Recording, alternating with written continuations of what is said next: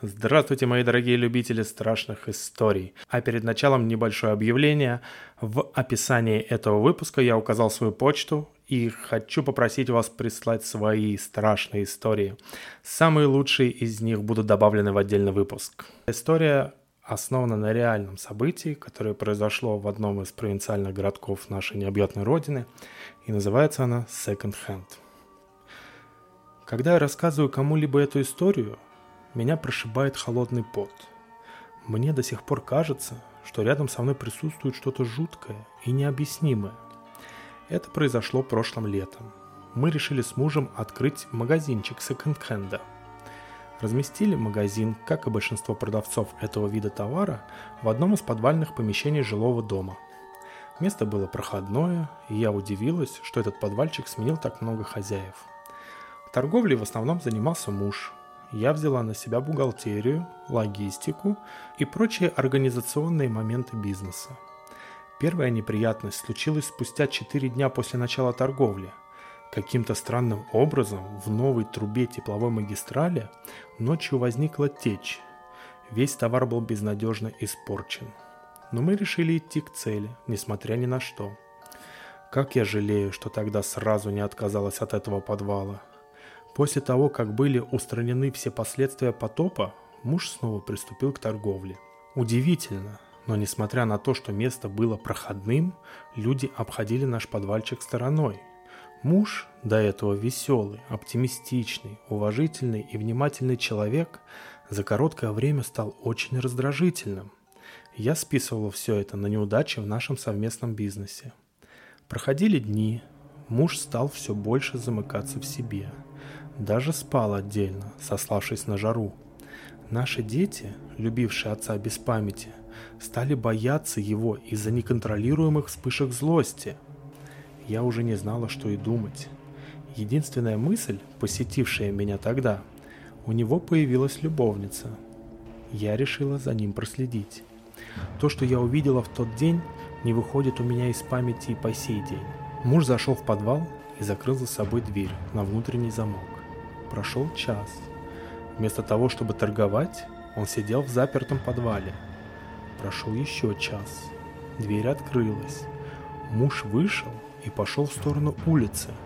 Как только он скрылся из вида, я подбежала к подвалу, надеясь увидеть там его любовницу. Подойдя к двери, я поняла, что она заперта. Стояло страшное зловоние.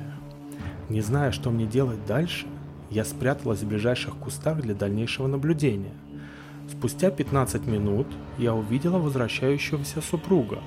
В руках он нес черную кошку. Когда он открыл ключом дверь и зашел в подвал, я забежала туда следом за ним. Картина, открывшаяся моему взгляду, не поддается никакому описанию. Все вещи были сорваны со стоек и кучей валялись на полу. Все стены были перемазаны кровью, в углу я заметила мертвых кошек. Сколько их было, тогда я даже не пыталась сосчитать. От смрада разлагающихся животных голова шла кругом. Кажется, я вскрикнула. Муж обернулся в мою сторону. Мне показалось, что передо мной стоит нелюбимый человек. Не отец моих детей, а какой-то маньяк из фильма ужасов. Он как-то по-звериному зарычал и двинулся на меня – все, что я видела тогда, это его бешеные глаза. Отбросив кошку, он швырнул в меня торговые весы. Я увернулась и с криком выбежала на улицу. Не помню, как добежала домой. Там я набрала телефон своего старшего брата. Выслушав мою историю, брат поехал в подвал. Мужа я увидела лишь спустя три дня. Брат объяснял его отсутствие тем, что ему нужно было немного подлечиться – но в то же время отрицал, что отвозил его в какую-либо больницу. Муж приехал домой не один. Его сопровождали мой брат и батюшка, имеющий свой приход в нашем городке. Муж был угрюм, но в его глазах я вновь увидела того спокойного и рассудительного человека, которым он всегда был. Батюшка сказал мне, что кошмар позади, но вспоминать с мужем о произошедшем и ходить в тот подвал строго запретил – Брат тоже отказался мне что-либо объяснять, сославшись на запрет священника. Лишь сказал, что все убрал в подвале и решил все вопросы с арендодателем. Наша жизнь постепенно вернулась в прежнее русло. Что произошло в том подвале, до сих пор для меня является тайной. На разговоры об этом ужасе в нашей семье наложено табу. До меня дошли только невнятные слухи, что дом, в котором располагался наш магазин – давно пользовался дурной славой. До этого случая я не верила, что в реальном мире можно столкнуться с чем-то сверхъестественным и необъяснимым. Но теперь... Конец. Присылайте свои рассказы на почту, указанную в описании выпуска. И до новых и удивительных встреч. Пока-пока.